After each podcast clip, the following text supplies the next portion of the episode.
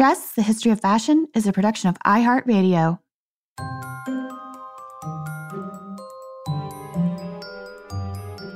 With over 7 billion people in the world, we all have one thing in common.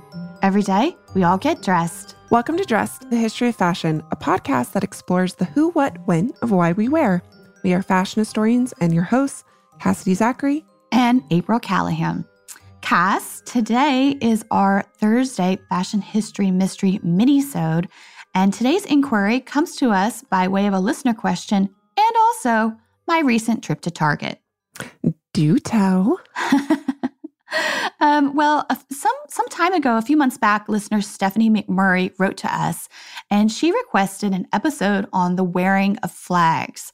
And I thought this was a really intriguing question, as there are very specific examples in haute couture and in high fashion um, of designers using flags to create garments. Like, for instance, Elsa Schiaparelli worked with the luxury textile ma- manufacturer Colcombet in 1940 to create silks printed with versions of flags of famous French military regiments. Yeah, and designer Elizabeth Haas did something similar around the same time. She pieced together silk flags of various nations for her geographic dress.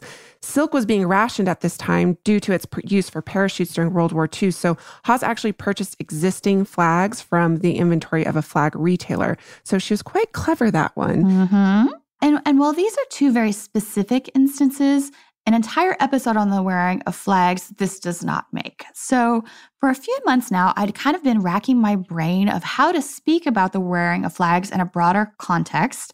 And that's where my visit to Target comes in, because I had popped in recently to get some napkins for a party that I was having. And when I walked in, I was met by an entire wall of rainbow garments. And not just any rainbow garments, gender inclusive rainbow pride flag garments, and this was a really fun surprise. Put a huge smile on my face. Yes, and because of course June is World Pride Month, and if you have ever wondered about how the six striped rainbow flag came to be a proud symbol of the LGBTQ plus communities, well, that's what we are very excited to delve into today. And I think, April, we can both say that we learned a lot. Yes. And not only did I learn a lot, I actually had fun um, digging into this one, Cass, because I did not know at the time that one of the main figures responsible in the realization of the very first rainbow flag was actually an alum of FIT. His name was James McNamara. I know. I had no idea either. This is so very cool. Yeah.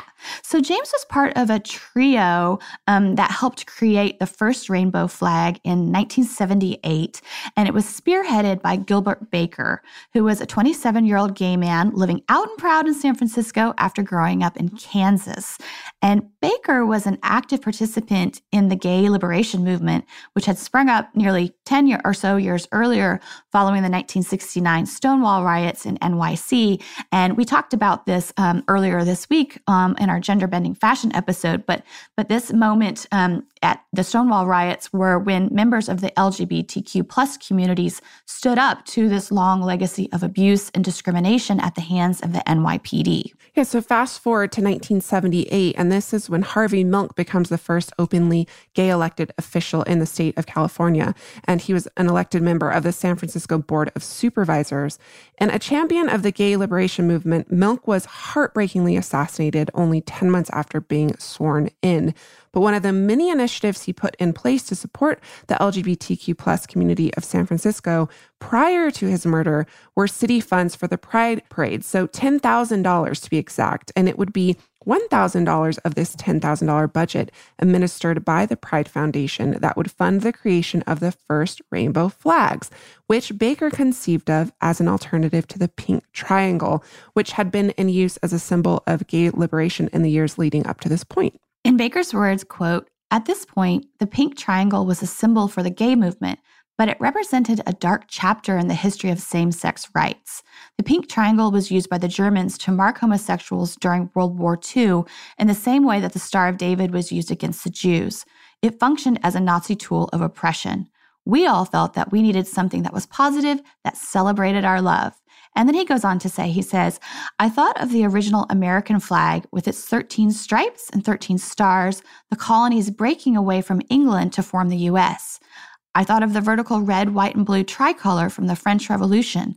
and how both flags owed their beginnings to a riot, a rebellion, or a revolution. I thought a gay nation should have a flag too, to proclaim its own idea of power.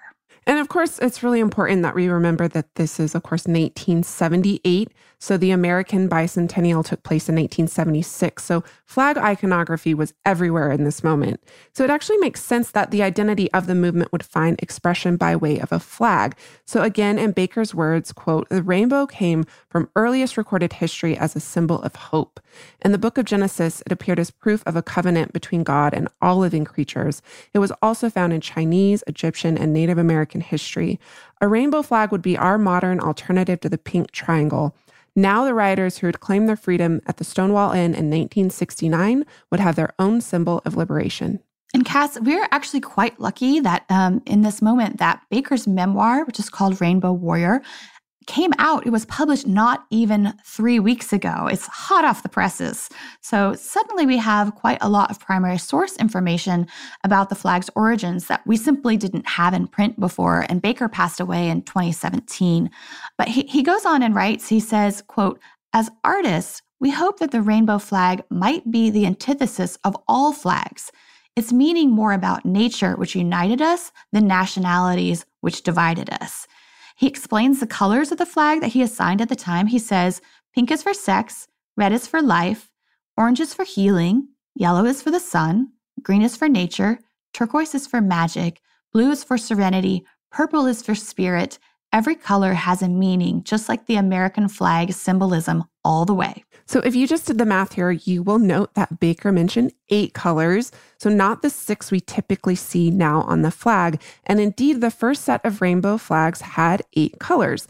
They were created for the 1978 Gay Freedom Day Parade and flown above the United Nations Plaza near Market and Hyde in San Francisco. Once Baker obtained the funds for the materials that he needed, the work was set in motion. And most of the work was done at the Gay Community Center on Grove Street. And the two flags, which were flown for the parade, took a month to make. And they took so long partially because of their massive size cast. They were 30 feet by 60 feet. that is yes. an enormous flag. Yeah. And as one can imagine, this was no small endeavor. After purchasing 1,000 yards of muslin, that muslin needed to be dyed, and for this, Baker enlisted the help of a master tie dyer by the name of Faerie Argyle Rainbow. Love that. I know, me too. Of course, she now goes by her given name, Lynn Segerblom. Uh, we'll call her Fairy for our intents and purposes today. And Fairy insisted that the team use natural dyes to create the vivid hues, which required the fabric to sit in the dye bath for a week. And much of this dyeing of the muslin was done on the roof at the community center. And given the fact that the community center did not have hot running water, this complicated the process all that much more. The dyeing process required hot water, which had to be heated on hot plates before people carried it up wearing oven mitts to the roof via not stairs, but a ladder. So this was incredibly intricate and complex, and it really must have been a true labor of love. Yeah, and that labor of love did not end there, mind you, because once out of the dye baths, the textiles needed to be rinsed. But apparently, the system of hoses arranged for this purpose did not work. So then the team had to carry these incredibly wet and heavy yards of fabric down the ladders from the roof and transport them to a laundromat in a distant neighborhood to be rinsed. And apparently, they went to this distant neighborhood because they weren't sure what the lasting effect of the dye might be in the washing machines. so it, it must be said, though, that they did leave the washing machines running on a cycle with a ton of bleach in hopes that no one following them would end up with damaged clothes. Yikes. and, and the work wasn't even done there because once the textiles were dried, the thousand yards then needed to be ironed. And James McNamara, former FIT student, came in to assist with this, as well as the physical sewing of the flags. And, and one would think, voila, the flags are done now, right? Well, no, they weren't.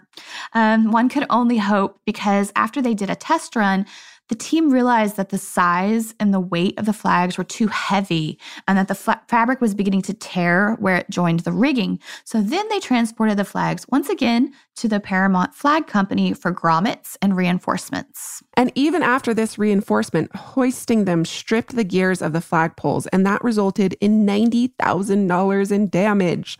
so Oh, and did we mention that this was all done guerrilla style? Because the team didn't officially have permission to fly the flags for the parade at this particular location, so they obtained the cranks for the poles discreetly from a city official sympathetic to their cause. Yeah.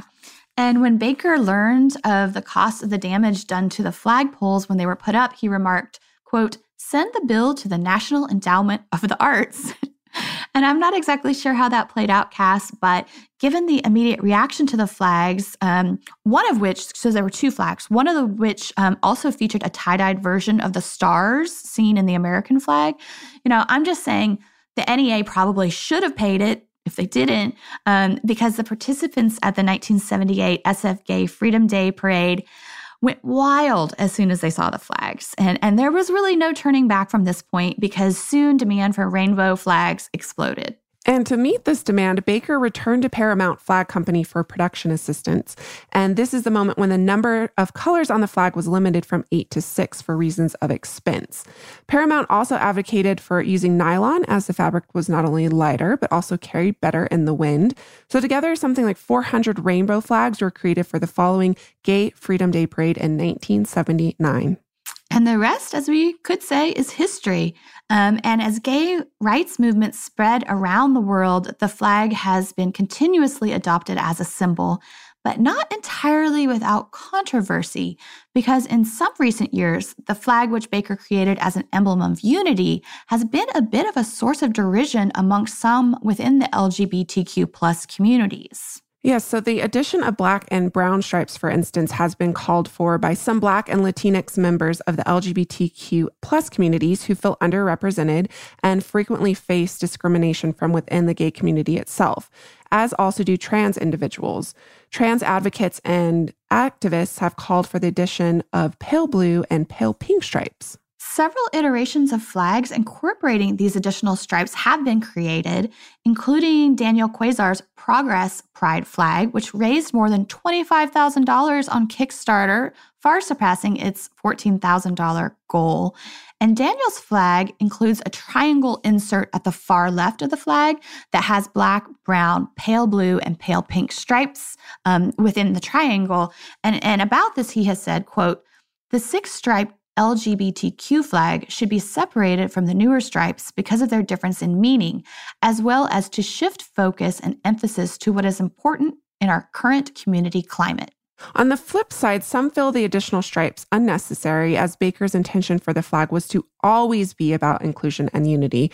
And this was actually something that curator Michelle Millar Fisher of the Museum of Modern Art addressed when the MoMA acquired a rainbow flag for the museum's permanent collection in 2015. So she said of the alternate versions of the flag, quote, if new design provocations like this flag can help important conversations happen, then it is a demonstration of the continuing power of the discipline of design to affect change. More power to that. Indeed, more power to that. And that does it for somewhat lengthy mini-sode this week. We want to wish everyone happy World Pride and a safe and festive celebration this weekend here in New York City. I'd also like to wish my BFF Ben a very happy 40th birthday, which happens to coincide with the anniversary every year of the Stonewall riots on June 28th. We have celebrated many of his birthdays at Pride, hanging out at the duplex to escape the heat and the crowds. So, love you, boo.